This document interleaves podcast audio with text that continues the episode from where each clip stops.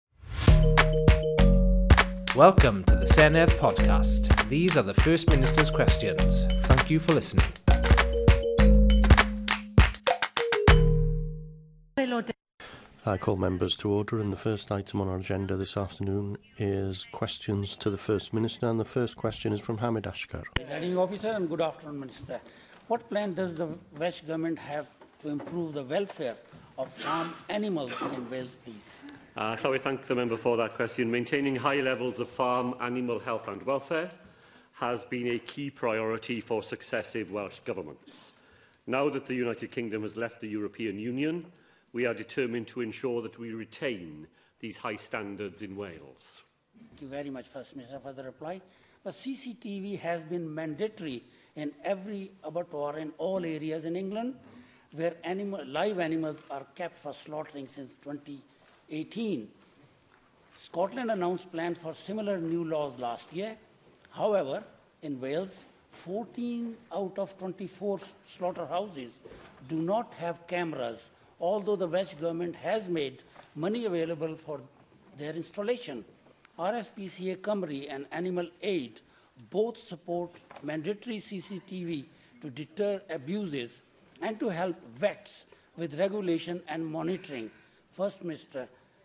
when will your government make CCTV in abattoirs mandatory in Wales, please? Uh, well, thank the member for that uh, follow-up question. He makes a number of uh, important points uh, there.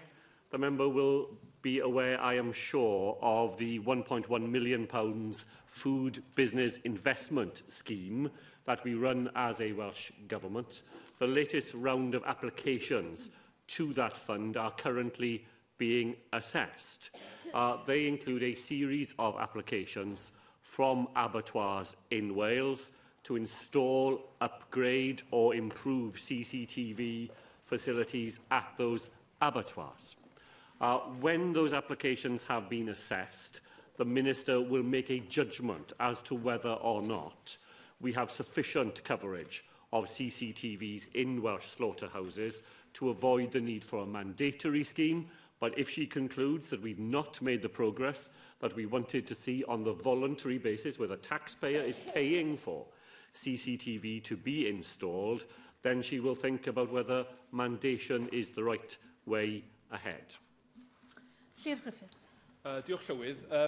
Thank you, Llywydd. Anyone who watched Fermio on S4C last night will know that the lambing season is upon us now, and it's an issue I've raised regularly in this chamber, of course, namely this concern about dog attacks on sheep and lambs at this time of the year. Now, I've previously raised the needs to tackle this, and the response I've heard is that the government is doing more in order to promote awareness among dog owners on what needs to be done. Can you therefore give us an update as we are coming to a key period now where many newborn lambs will face the risk of dog attacks. So, what exactly is the government doing to raise that awareness among dog owners on their responsibilities in this area? Uh, well, I thank Clear for that question. And of course, the legal responsibility remains with the dog owner. And that is what the 1953 legislation makes clear. Closely with local authorities, with the RSPCA and others to make sure that owners of dogs are in no doubt about the responsibility that they have to ensure that they remain in control of animals if they take them uh, into the countryside. It is a crime to allow dogs to worry uh, farm animals uh, in that uh, way. Owning a dog is a privilege and not a right. Uh, and we work with others to make sure that the codes of practice that we have uh, provided in uh, partnership with the industry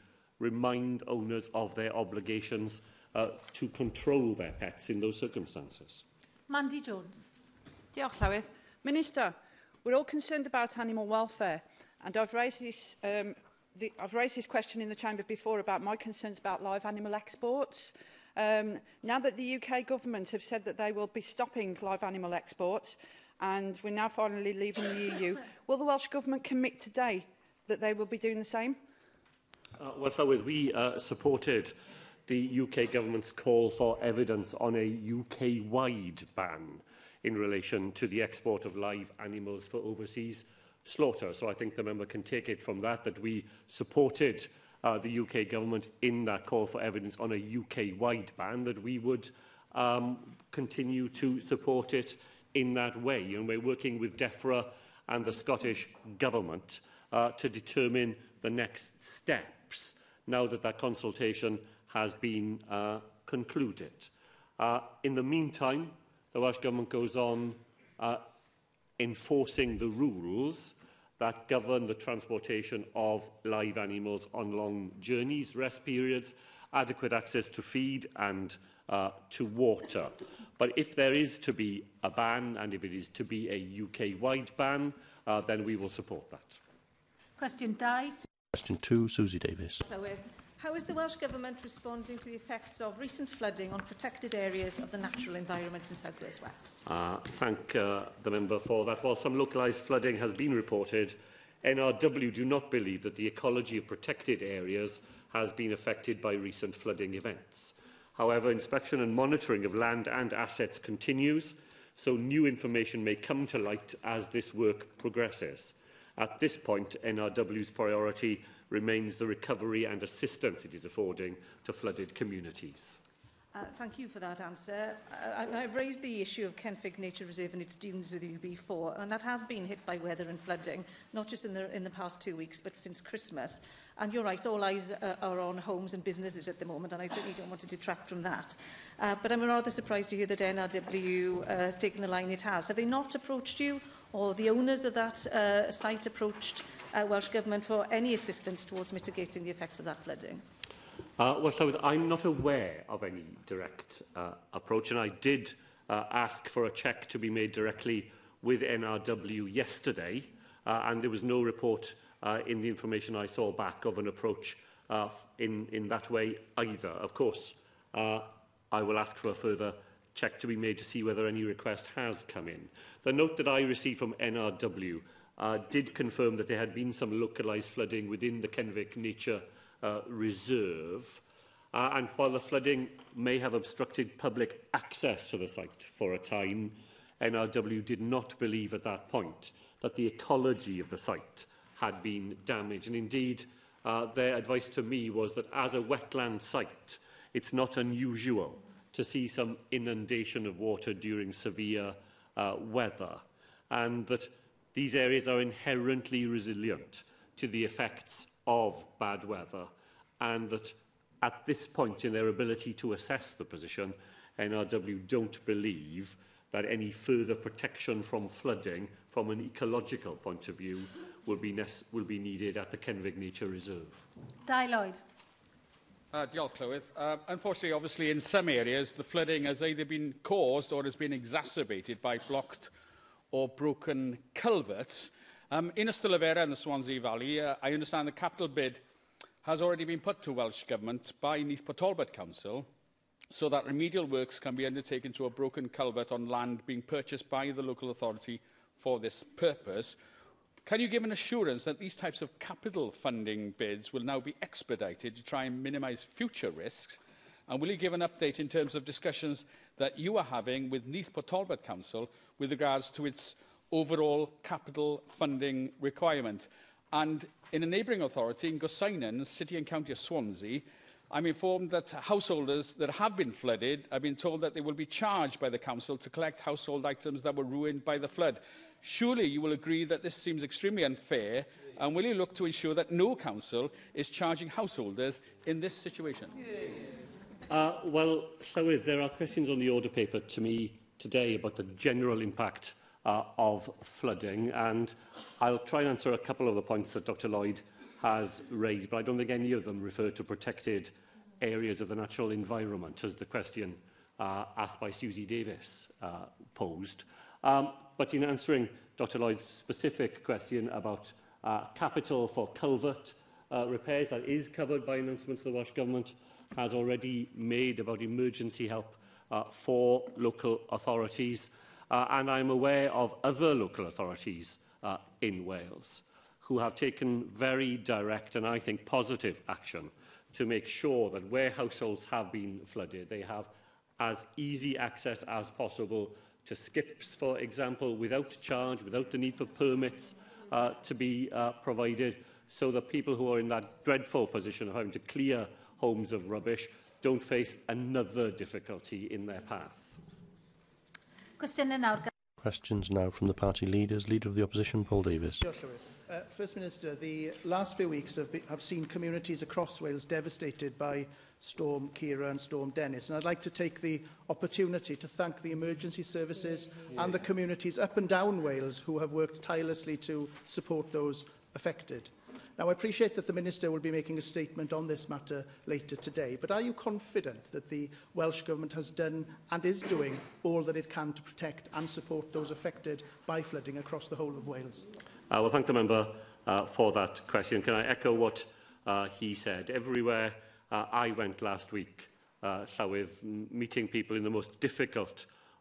of circumstances, the first thing they wanted to say to me was just how much they appreciated the efforts made by emergency services, sometimes to, you know, to rescue them directly from life-threatening uh, situations. So even when they themselves were in awful predicaments, they, the first thing they wanted to do was to pay tribute to others, and I'm keen to echo his uh, sentiments in, in that regard.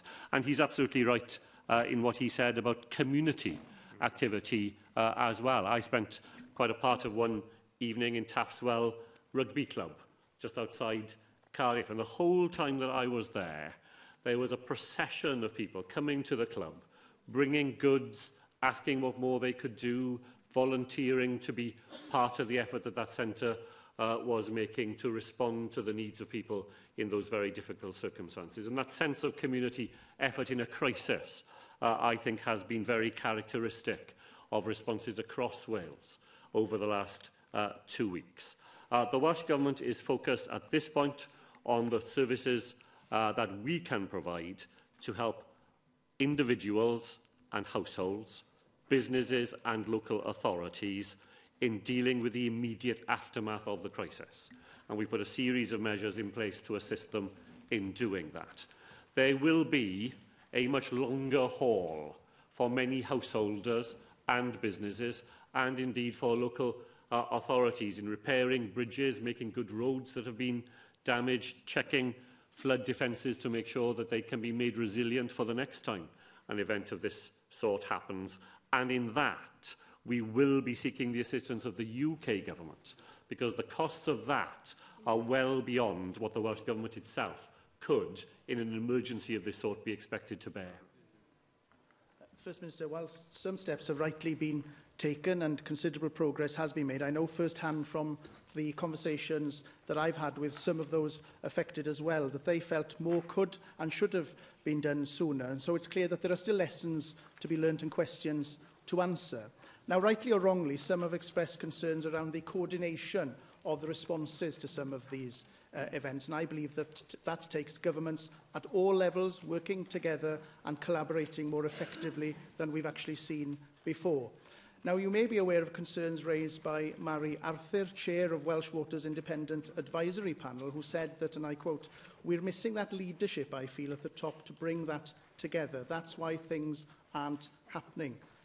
unquote. Now, in addition to that, I understand that it's also been 10 years since the publication of the last flood risk management strategy. And whilst the government has consulted, we are yet to see an updated strategy, which surely will help in making sure that responses are better coordinated in the future.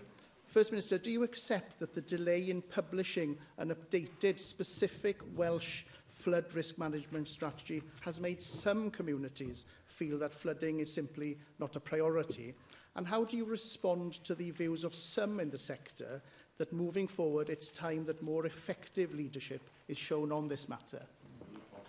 Uh, well, begin by uh, uh, agreeing with the point that the member has made about there being lessons to learn. There are bound to be lessons to learn, aren't there? And it's really important that when the immediate crisis is over, all of those who've had a part to play in responding to it take the time to see whether everything that was there in the plan was delivered on the ground in the way that was uh, intended. Uh, I think there were very real efforts made to coordinate uh, response across Wales, the Emergency Coordination Centre that the Welsh Government uh, runs was open throughout uh, the weekend of Storm Dennis. The Emergency Services Command uh, structure uh, was in operation throughout that weekend and had been during Storm Ciara in North Wales uh, as well. Uh, it was an important test uh, of that command uh, structure uh, and when I met uh, one of the chief constables in Wales, he told me that he felt that the rehearsals uh, that we had held here in Wales over recent months in preparing for a no-deal exit from the European Union and in relation to coronavirus uh, had stood them in good stead in being able to put those arrangements uh, into practice. That is not to say that there aren't lessons uh, that we can draw when we stand back from all of this, but I do think that they were real efforts made to coordinate uh, and to use the structures that had been put in place to respond to emergency circumstances. Uh, as far as the strategy uh, is concerned, then yes, the strategy uh, was out for consultation earlier last year. It closed uh, in the autumn, and the Minister intends to publish uh, the updated strategy uh, in the uh, months uh, ahead. Uh, I doubt very much myself, uh, Llywydd, uh, the communities that found themselves on the sharp end uh, of flooding uh, events uh, were concerned about the publication of a strategy uh, at the point that they were dealing uh, with the emergency. But that strategy is well in preparation. Uh, it will be published uh, shortly and it will help build resilience and prioritise future investment in most at-risk communities. Well, I do say to the First Minister, it is important to have an updated uh, strategy so that we can avoid perhaps some of these uh, events in uh, the future. And perhaps we need to rethink as well how we address flooding in the future, especially given the warning signs received at the start of this Assembly. In 2016, for example, the Wales Audit Office reported that lack of capacity within the Welsh Government and councils had delayed progress and threatened to undermine the long-term approach to managing the risks of coastal flooding and uh, erosion. Well, perhaps we're feeling the effects of that now, First Minister, and with no updated risk management strategy, it's hard to see how we can make sufficient and appropriate progress in the short term. Therefore, in light of the impact that the recent storms have had across Wales, what lessons has your government learnt about the way in which flooding is prioritised by your government? And will you also commit to providing a full breakdown of how the Welsh Government will be allocating its resources on flood risk management so that communities right across Wales can see the level of investment the Welsh Government is making in their areas. Uh, well, uh, thank the member uh, for that. Uh, I agree that we will have to think differently about the future. Um, I don't draw exactly the same conclusions as he uh, draws, uh, because I think that the figures will demonstrate when uh, these events are over that there were 73,000 households across Wales as a minimum who were protected from the effects of this extreme weather event because of the flood uh, prevention schemes that have been implemented in Wales over recent uh, times. So, you know, uh, the idea that uh, things had not been done, I don't think will uh, bear scrutiny. Where he is right, I think, is that the, the plans that have been in place uh, have been drawn up in order to be able to resist the sorts of weather events which we have experienced over the last 50 years. Uh, and it may well be, mightn't it? Clim no, climate science is telling us that the sorts of events that we saw over the last two weeks are likely to become more frequent and more intense in the future, and therefore the test against which we judge flood prevention schemes will have to be different in order to meet that new intensity uh, of risk. And in that sense, the future will have to be different uh, to the past. I discussed this uh, yesterday with the Secretary of State in the meeting that we jointly chaired about coal tips in Wales. Uh, coal tips that are, are pose a risk are inspected very frequently by local authorities, by the coal authority, by NRW they inspect them against the sort of risk that a winter would pose. If those risks are going to be different, then the standards of inspection will need to be different. And therefore, the future, uh, as Paul Davis said, will have to now meet those new circumstances. Uh, as to publication of expenditure by the Welsh Government under the Flood and Coastal Risk Management uh, Programme, we do that all the time. Uh, whenever a scheme is, uh, is agreed, 44 uh, million pounds in the southwest uh, of Wales recently.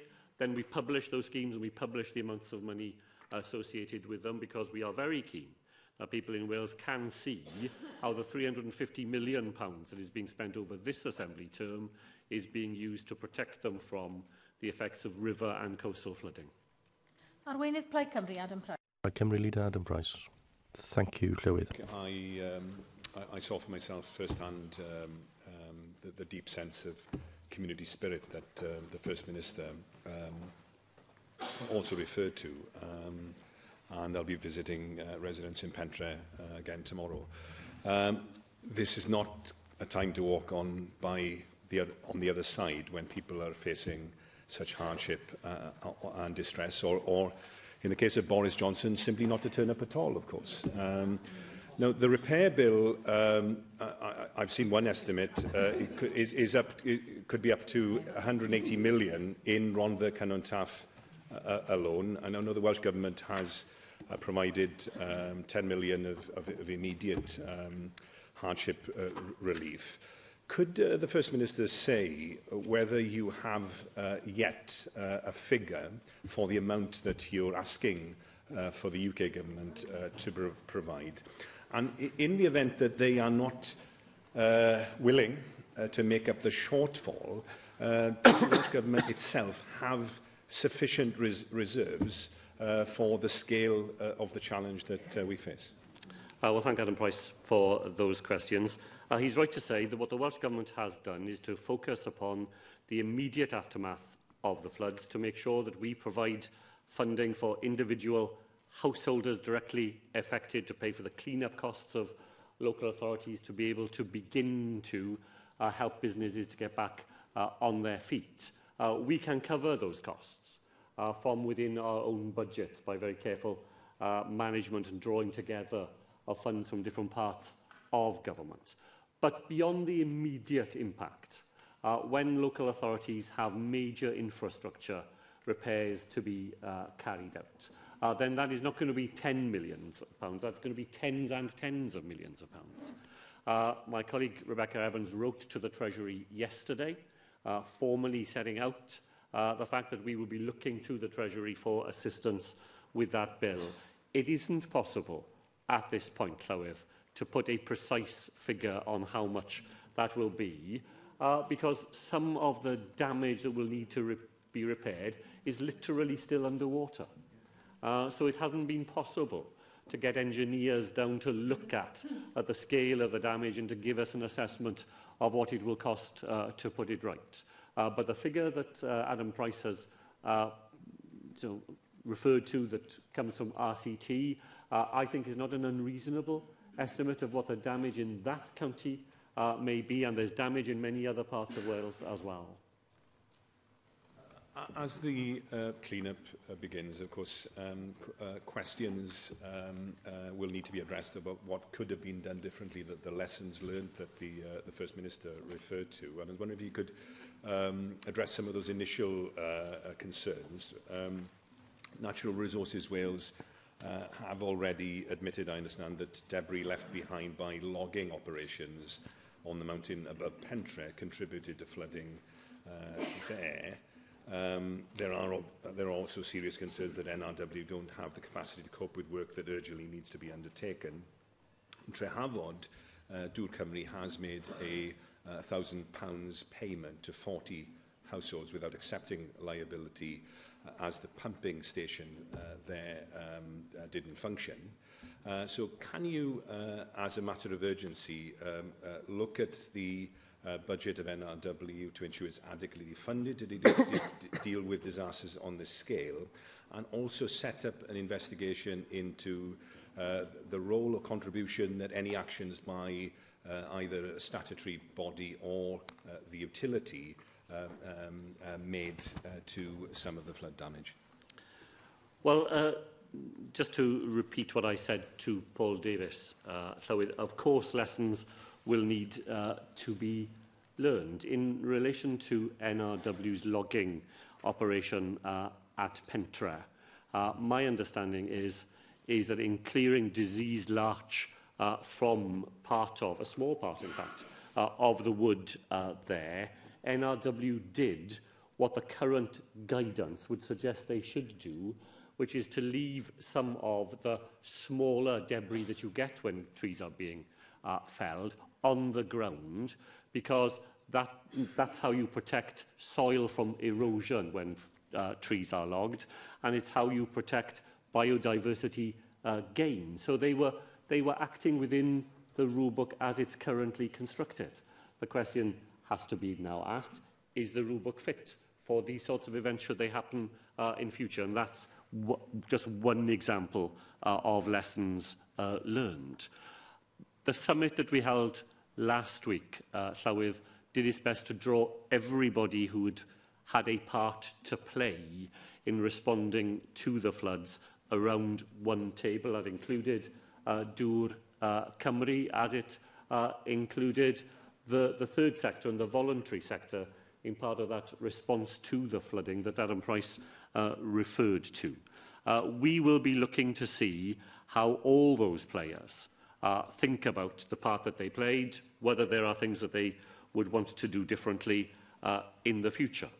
Um, NRW's uh, budget, like budgets of all public uh, services in Wales, has had to be calibrated against the impact of 10 years uh, of austerity. Uh, and I probably should have said in answering uh, Adam Price's first uh, question about the impact of the flooding on capital expenditure in the future. Part of the reason why we are having to ask the UK government for assistance is because with six weeks of this financial year left to go, the Treasury wrote to us requiring us to repay to them £100 million pounds of financial transaction capital and £100 million pounds of conventional capital before the end of this financial year. Uh, they said that they had recalculated Barnett consequentials and that that money needed to, to be returned to them. Now, when I say to the Prime Minister that I want money to help us with uh, the impact of flooding here in Wales, I'm essentially asking him to hand back to us money that he took away from us in the last few weeks. When, when Yorkshire was hit uh, with uh, severe flooding in July and in November last year and, and again this uh, month, uh, UK armed forces were drafted in to help um, in the autumn, uh, RAF Chinooks were called in to assist the pumping station near Doncaster following heavy rainfall. Uh, this resource, this, this level of response might have been invaluable uh, in the case of, of, of Trehafod and elsewhere.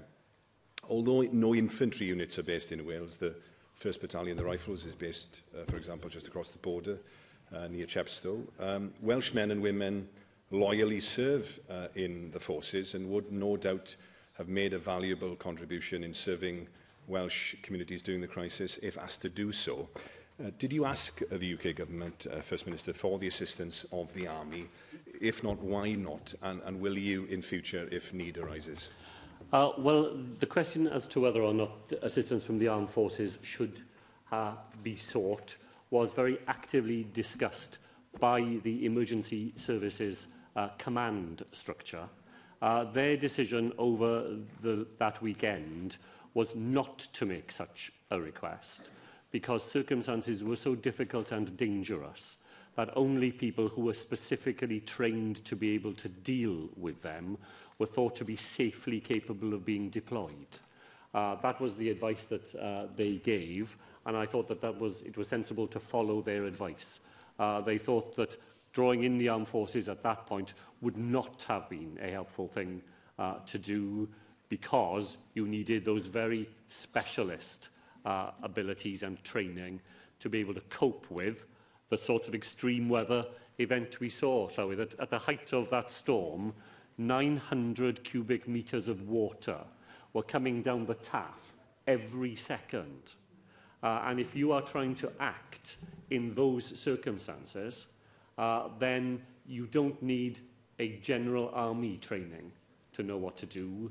You need to be trained in the way that our emergency services are trained to know what is safe to do. Now, should that change, uh, and should the assessment of those people who are better equipped uh, than we are in this room, I think, to know whether help from armed forces would be a useful contribution, then of course we would, uh, we would look at it. But in the circumstances of that weekend, the assessment of those who are best equipped to make the assessment was that that was not the right moment to ask for such assistance. Arweinydd Plaid Brexit. Leader of the Brexit Party, Mark Reckless. First Minister, in response to Paul Davis, you said that local uh, government, coal authorities and NRW all in inspected coal tips. I wonder if you could reflect whether their responsibilities in that area are sufficiently clearly delineated or whether they're overlapping with any associated potential for confusion. Um, could I also ask you, First Minister, whether you think changes to flood protection budgets, particularly the significant cut I recall at least initially being announced in 2016, have affected the current situation in any way? Um, I infer from the funding request uh, letter from RCT politicians that to UK government that this has Welsh government support, and I hope that UK government will agree to it. Do you think that this letter, this request for financial assistance outside of the block grant, could provide a template for future cooperation between Welsh and UK governments? Well, I thank the, the member for those uh, questions. Um, I don't think that uh, the budget in terms of flood prevention has been the problem uh, over the last two uh, weekends.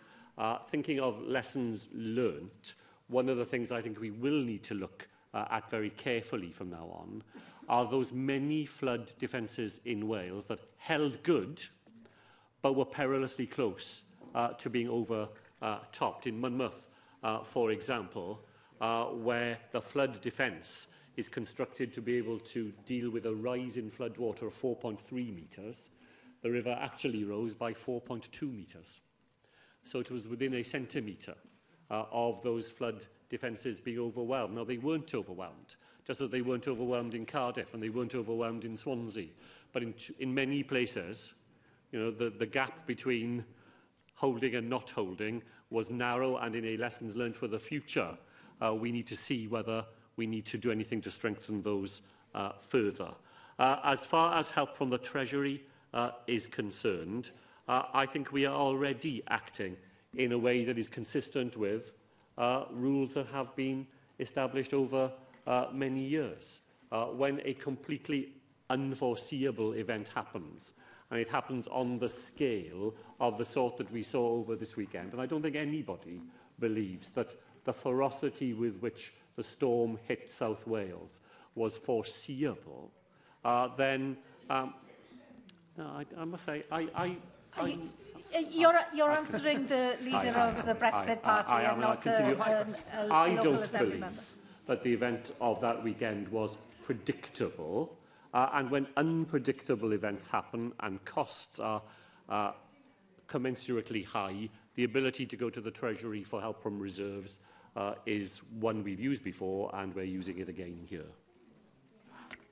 Uh, First Minister, you, you, you're interrupted, but I'll also just remind you of the, the, the point about the division of responsibilities between local government, NR, NRW and the coal authorities in terms of those inspections. One thing struck me about the uh, RCT-based letter was it was a request to draw supplementary funding above the block grant in a devolved area and as such could represent a, a change from the Barnett formula. If we are to see that as a, a template for future cooperation between Welsh Government and UK Government, could, would Welsh Government consider writing a letter of that sort, perhaps to draw capital from the shared Prosperity Fund for infrastructure projects, uh, such as improvements to the A55 A55 in North Wales or even the M4 relief road that you had promised to build. Also, Wales has an overall fiscal deficit uh, this year of uh, £13.7 billion pounds, or 19% of GDP, and we're asking UK government for additional uh, funding above that. Doesn't that show the danger of always demanding more and more powers and devolution and separation of Wales from the UK? Uh, well, I don't draw that conclusion uh, at all, uh, Llywydd. Uh, I think the case for uh, seeking assistance from the UK government is simply the case for the union.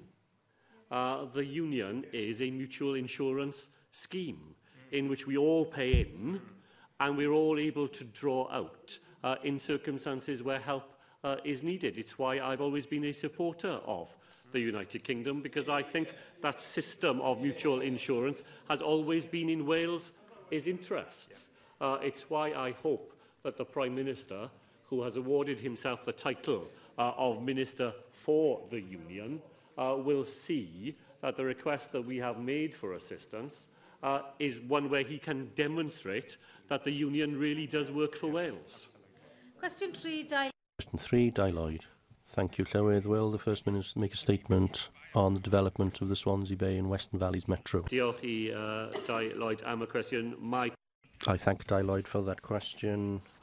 £432,000 has been awarded to the City and County of Swansea in this financial year to develop the rail and bus business cases for the South West Wales Metro. New services will help to reduce travel times across the region.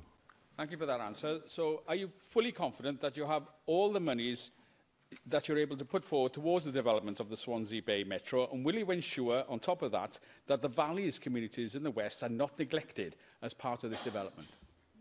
Uh, well, uh, Llywydd, my uh, colleague Ken Skates will be making a statement on all of this later uh, this afternoon. Uh, as I explained in my first answer, the Welsh Government has provided funding to the City and County of Swansea to allow them to carry out the necessary preliminary work uh, to develop the South Wales uh, Metro. Stage one is completed, stage two will be uh, completed uh, shortly, and we look forward to working with local authorities, not just in Swansea, but as Dr Lloyd has said, in the surrounding uh, areas to make sure that that multimodal approach to the construction of a metro, bus and train uh, services, that we are able to put that to work for the benefit of local residents. Mike Hedges. Uh, my, I strongly support uh, a metro system for the Swansea City region. Does the First Minister agree that stage one needs to be to get a bus rail interchange the current railway stations with line timetables and buses stopping as close as possible to the railway station? Uh, Lansamler, for example, not all the bus stops are outside Lansamler uh, station and one of them is round the corner down another road which you didn't know the area you'd probably find great difficulty in finding. And can I also make my regular request for the reopening of Lando station? Uh, well, uh, thank the member for uh, those important uh, points on behalf of his constituents. And of course, he is right that integration of bus and train services is at the heart of the metro uh, concept, an integrated transport uh, system.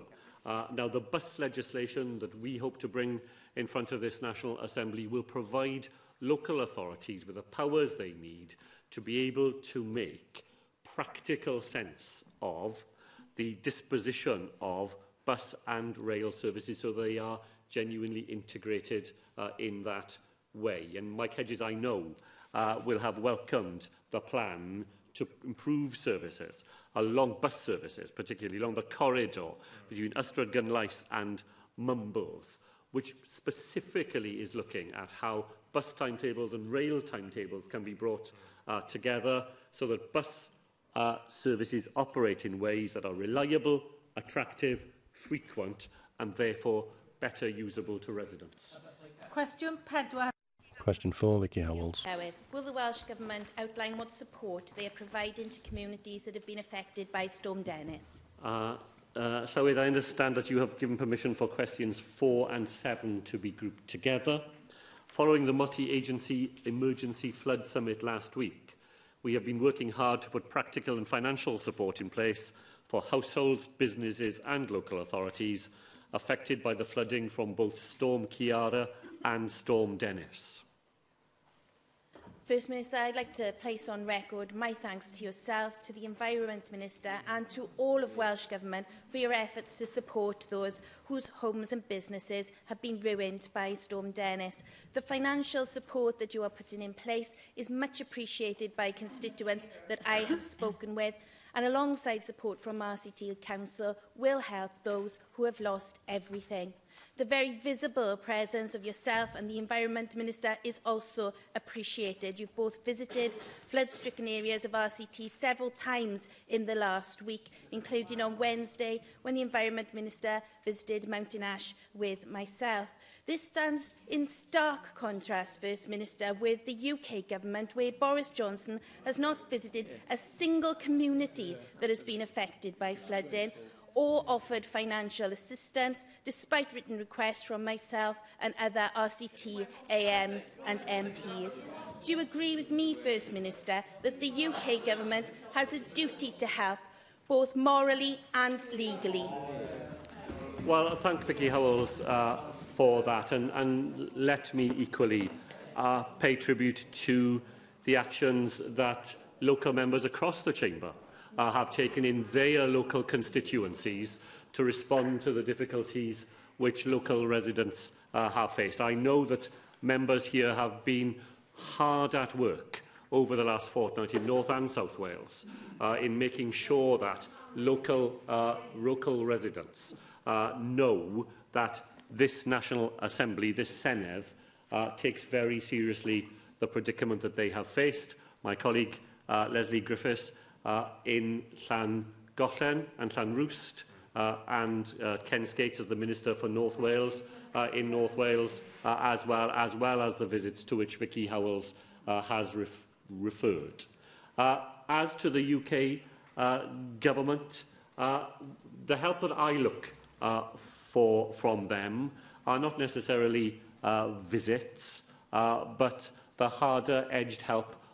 of cash uh, the money that we will need, uh, the money that, as I mentioned a moment ago, uh, was taken away from us over the last uh, few weeks.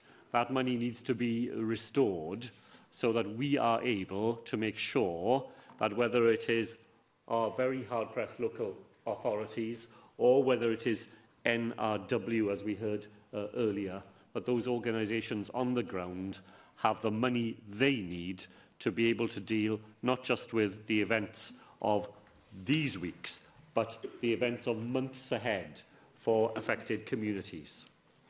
Jane Bryant. Diolch, Llewydd.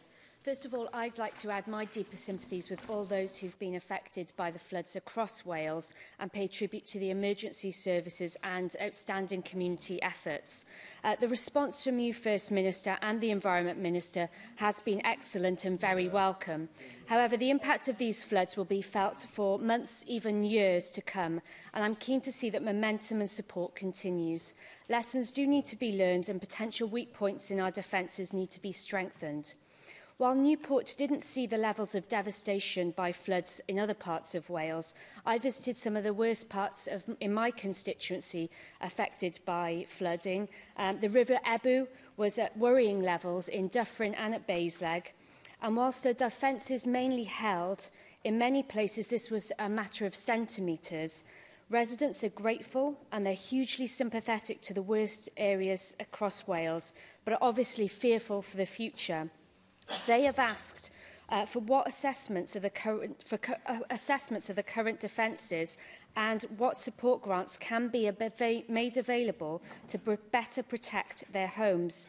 Businesses have also been hit very hard. Uh, the popular Kevin Mabley farm um, has uh, been devastated and they're looking at months of closure as a result. This will not only affect the business and its customers, but the employees and their families. What support can we provide to ensure businesses get back on their feet as quickly as possible? Oh, well, thank you, Brian, for that, Cloud. I'll, I'll focus, if I may, just on the final part uh, of that supplementary question, the help that is available for businesses. Uh, we made it clear last week at the summit that councils are able to use their discretionary powers to, dispend, to suspend council tax and non-domestic rate obligations on properties that have been uh, flooded and that the Welsh Government will reimburse those costs uh, to local authorities under the Emergency Financial Assistance uh, Scheme. So that's immediate and direct help, and local authorities now know that they can offer that help and that the costs won't fall on them. They will be picked up through the Welsh Government's Emergency Financial Assistance Scheme. Uh, Business Wales has been uh, very active over the last uh, week. There's a helpline that businesses can use to get through directly to a help desk that Business Wales is providing, uh, making sure that businesses have the advice they need to deal with cash flow issues, liquidity uh, issues. There was um, a, a surgery held in Pontypridd on Friday uh, of last week that Business Wales was involved in together with Mick uh, Anthony, the local member. It was repeated on Monday. in colleague a Camoid, again, making sure that businesses have that help directly provided to them. The Development Bank uh, for Wales are targeting smaller businesses that may benefit from their £25,000 fast track uh, loan.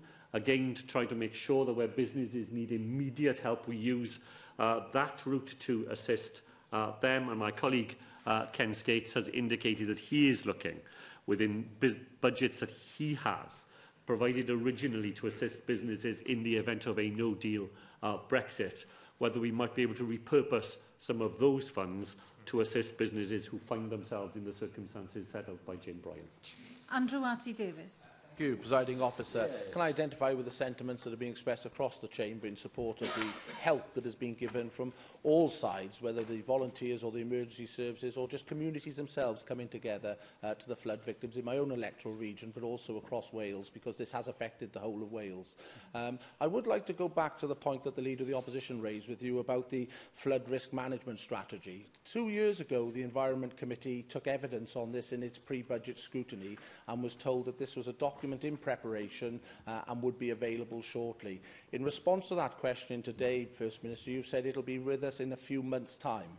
Uh, really, First Minister, some two years on, the title says it all. It is the risk, flood risk management strategy that would direct yeah, yeah. the rule book that you highlighted, that NRW work to at the moment, and many other facets that are put in place to try and help alleviate some of this flooding that goes on with the climate change we are seeing at the moment. I appreciate you wouldn't be able to stop all flooding, but if you have a strategy that is dedicated to alleviating the risks of flooding, surely that document should be live and in circulation rather than, again this afternoon, hearing from you this afternoon that it will be, still be a couple more months before that document's available?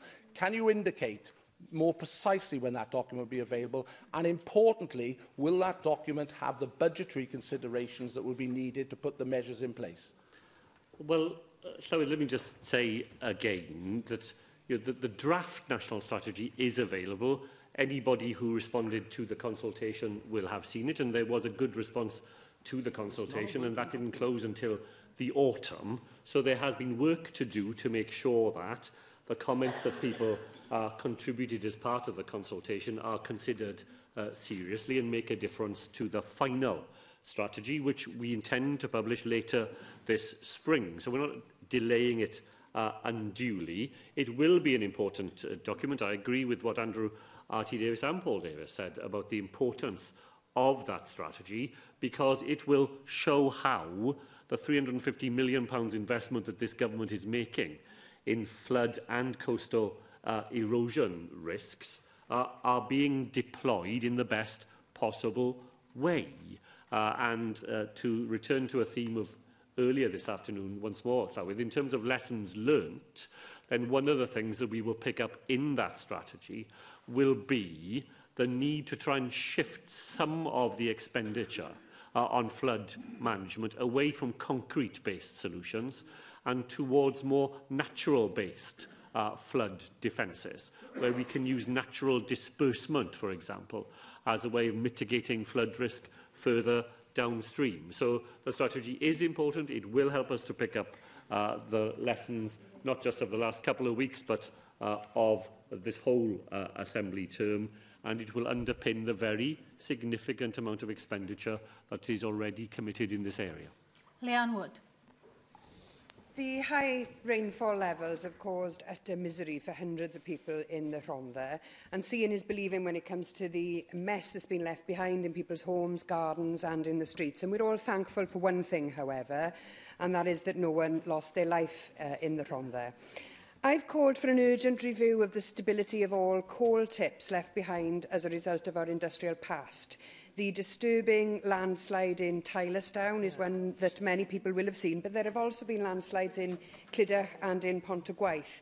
And we all know how devastating and frightening a move-in coal tip can be. I wrote to you last week about these coal tips, and it's good to see that there has been some action on this since then. But I wonder if you can tell me what the time scale is for inspecting all of the coal tips in the Rhondda. Does the First Minister agree with me that we need to recalibrate what we thought was once safe due to the adverse weather that is be becoming increasingly common due to the climate emergency? Will he also accept that this new normal cannot be unacceptable. We should have known that this was coming. We do know that it will happen again.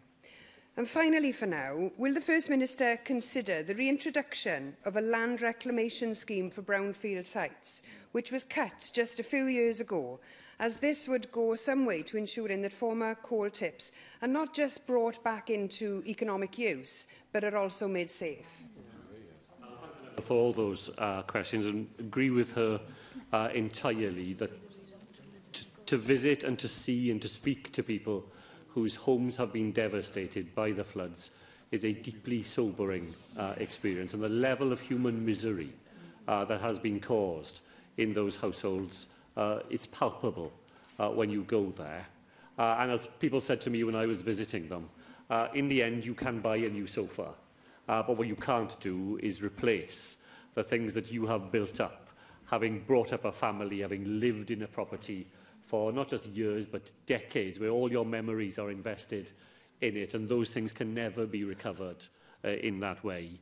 Uh, they made the same point uh, to me as Leanne Wood has made this afternoon, uh, noon, that nevertheless, no lives were lost, uh, and that uh, memories can be recovered and sofas can be rebought, but people can't be brought back. And there was a real sense of the effort that the emergency services had made to prevent the very worst uh, from happening. Uh, in relation to uh, coal uh, tips, what yesterday's meeting uh, established was was that NRW, the coal authority and uh, the local authority have a shared approach, which is to identify on a scale those coal tips which give them the greatest cause uh, for concern. And we received assurances yesterday that all those coal tips that are at the top of that list uh, will have been investigated by the end of this week. And most of them have been investigated already. Uh, and assurances have been received from engineers uh, that, they are no, that they don't pose a risk uh, to life uh, and property. But there was a very important discussion which um, connects to Leanne Wood's point about the new normal. Uh, that those assessments are being made against the standards that have been used over the last decades. And those standards may not be satisfactory uh, for years uh, ahead. So we will definitely return to that uh, discussion with those uh, authorities uh, and with the experts that they deploy uh, on the ground interesting ideas being explored yesterday about better monitoring possibilities uh, for those tips. You know, new technologies that weren't available in the 1980s that we may, need, we may be able to deploy uh, today.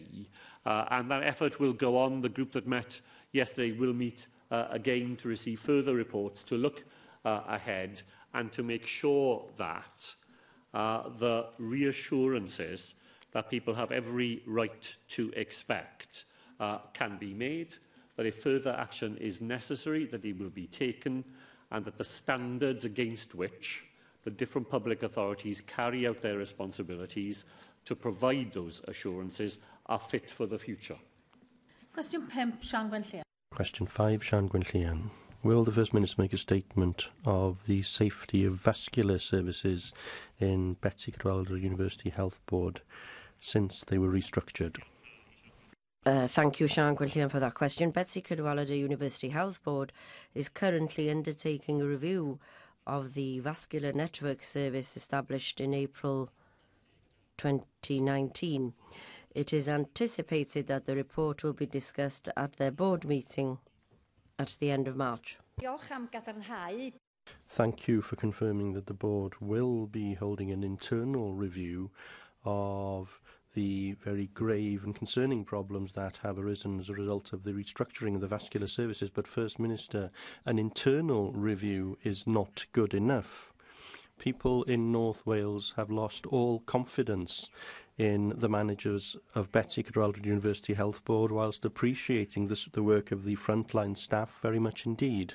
So I'm most disappointed that your government is not going to hold an independent review in light of all the complaints that have been unearthed by the Community Health Council. So, why won't you expect the very grave picture that is now emerging? And why won't you go there and hold an independent review as a matter of urgency? Well, Llywydd, I don't think that it is fair just to refer to the work of Betsy Cadwallader as something which is just an internal review because they will be using people out with the board to advise on the work uh, going forward. And the consultation that they will be holding is with experts in the field, and they are independent of the board as well. And that is why Professor John Brennan, who works in Liverpool, he's a consultant vascular surgeon, he is part of the process of reviewing the service, which has existed for less than 12 months uh, currently. And also, they will be using in the work that Betsy Cadwallader has commissioned, they will be using new national data which has emerged in order to compare the service currently available in North Wales to compare what goes on in Betsy Cadwallader with what goes on in other services, comparable services in other places within the United Kingdom. And so nobody here has seen that report as yet, and I am willing to wait to see what that report says, to see what the independent compilers of this report have to say in it and to see whether we need to uh, do anything in addition to that.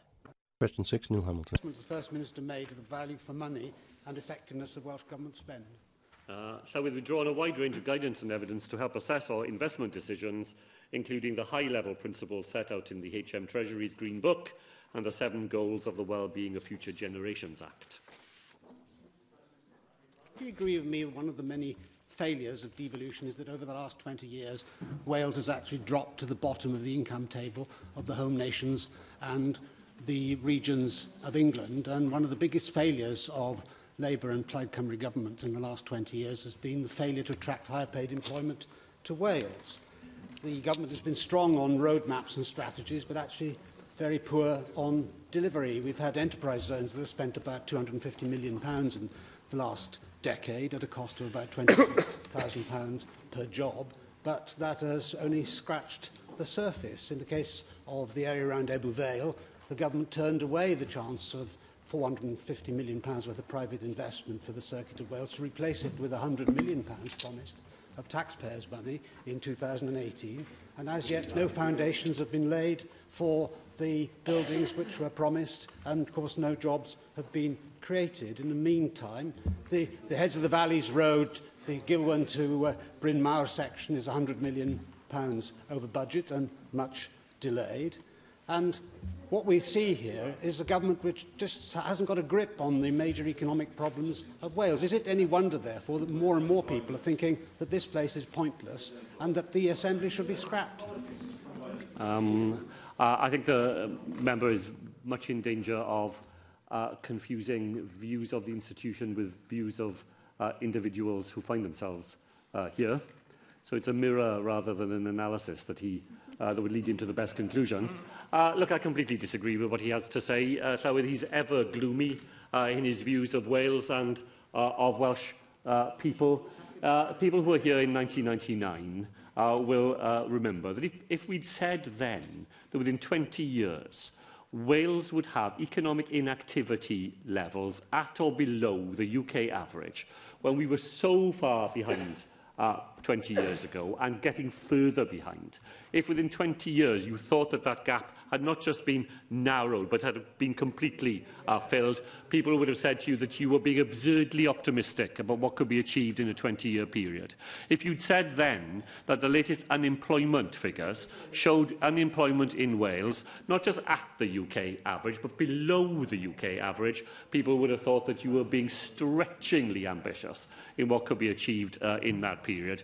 If you'd said to people back then that the rate of business uh, growth in Wales would have been faster than the UK average, that business survival rates at the end of a year would be greater than the UK uh, average, people would have thought you were describing uh, an economic future that was beyond our grasp. That's the reality of the Welsh economy. It's so far away.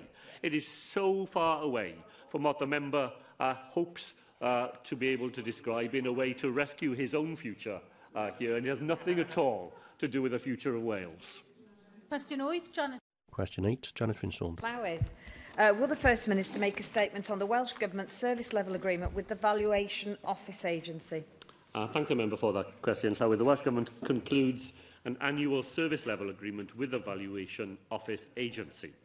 It sets performance targets which the Welsh Government expects the VOA to meet. Decisions made by the VOA are determined by that agency and are entirely independent of the Welsh Government. First Minister, I call that passing the book. Um, during plenary last November, I raised the fact that your Welsh Government had a £9 million of taxpayers' money SLA with the VOA. Now, some of my businesses in Aberconway are still waiting over two years to see their business rate appeals progressed, leaving many businesses with financial difficulty and, in fact, financial ruin. Now, the Council General, of course, agreed to look into this last November, What a waste of time. Because, in response to a recent written Assembly question, the Council General stated, as the provisions in the service level agreement are being met,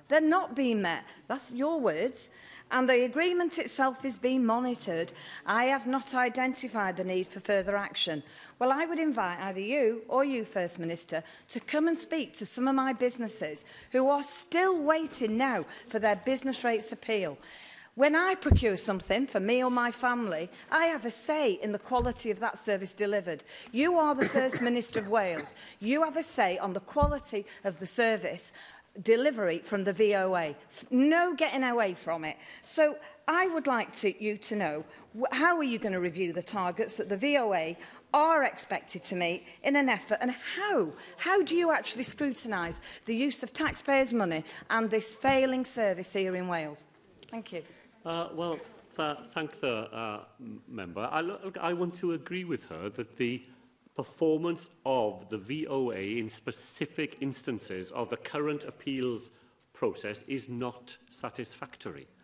But you, the member does need to recognise, the member needs to recognise that this is quite properly an entirely independent uh, arm of government. It, it, and it has to be. It's right that it is. Uh, I did ask my officials yesterday to see whether the VOA could provide me with any further updates on the two instances that the member has written to me about over recent uh, months. And they refused to provide those details. And they refused to provide the details because they said it would not be proper for them to disclose to government the confidential matters that they have to determine with the people who use uh, their service. And on reflection, I think they were right. That's why we have arm's-length organisations so that governments don't make these decisions, the VOA uh, does. Now, if the VOA is not delivering uh, on its uh, service level agreement uh, with us, then we need to put that right. But my way of putting it right is probably different to the members because I want us to change the appeal system in Wales altogether. Uh, the appeal system is not fit uh, for purpose. Uh, it's been changed in England and has run into enormous difficulties uh, there. What we have said is that we have brought forward the revaluation uh, from 2022 to 2021, uh, provided the UK government stick to that. It was interesting to see that they didn't have anything in their Queen's speech uh, to put that commitment uh, onto the statute book. Uh, but it's a commitment they've given in the past. If they honour it, then we wanted to change the appeal system here in Wales alongside that revaluation because it's following, just leading up to and just following a revaluation, Llywydd, but the appeals come in. We want a new system next time uh, round and that will allow us, I believe, to avoid some of the difficulties that we've seen with the current system. Ac yn ola, cwestiwn 9. Finally, question 9, Rhyn piorwerth Will the First Minister make a statement on Welsh Government support for educational establishments affected by steps to prevent the spread of coronavirus? May I thank Rhina Biarwith for the question. The Welsh Government has developed and published guidance with Public Health Wales for all schools and educational establishments in Wales. These advise on which steps should be taken to prevent the spread of coronavirus. Thank you for that response. Coronavirus, of course, is already a threat to the uh, mobility of people across the world and the benefit that that mobility provides. My local university, Bangor University, is one of those that has become more and more reliant on their ability to recruit students from abroad, and students from China come to Bangor in significant numbers. So, can I ask you what consideration the government has started to give to how we may need to provide support for institutions such as Bangor University if it became more difficult to allow students from nations such as China to come and study there. We hope, of course, that it won't come to that, but we need that to do that preparatory work now. Um, I thank Rina Bjorwith for that question. It's true to say that the impact of coronavirus will have an effect on our universities, and that effect has already been seen because students from some of our universities are out in China. We've recalled them back, and some staff members are due to go to China and other countries in that part of the world, and they're unable to go there at present. I have seen a detailed report from HEFCO, which draws the data and information together from all the universities in Wales and which sets out the current situation. It then looks forward to the challenges if the coronavirus continues throughout this year and the impact that that will have on student recruitment into Wales. And uh, I can ask the Minister for Education to see whether we can share the information that we have at present on with Rina Piorweth and other members, and uh, so that they know about the universities in their own areas. Thank you, First Minister. The business statement and announcement is next, and I call on the Trevnith to make that statement.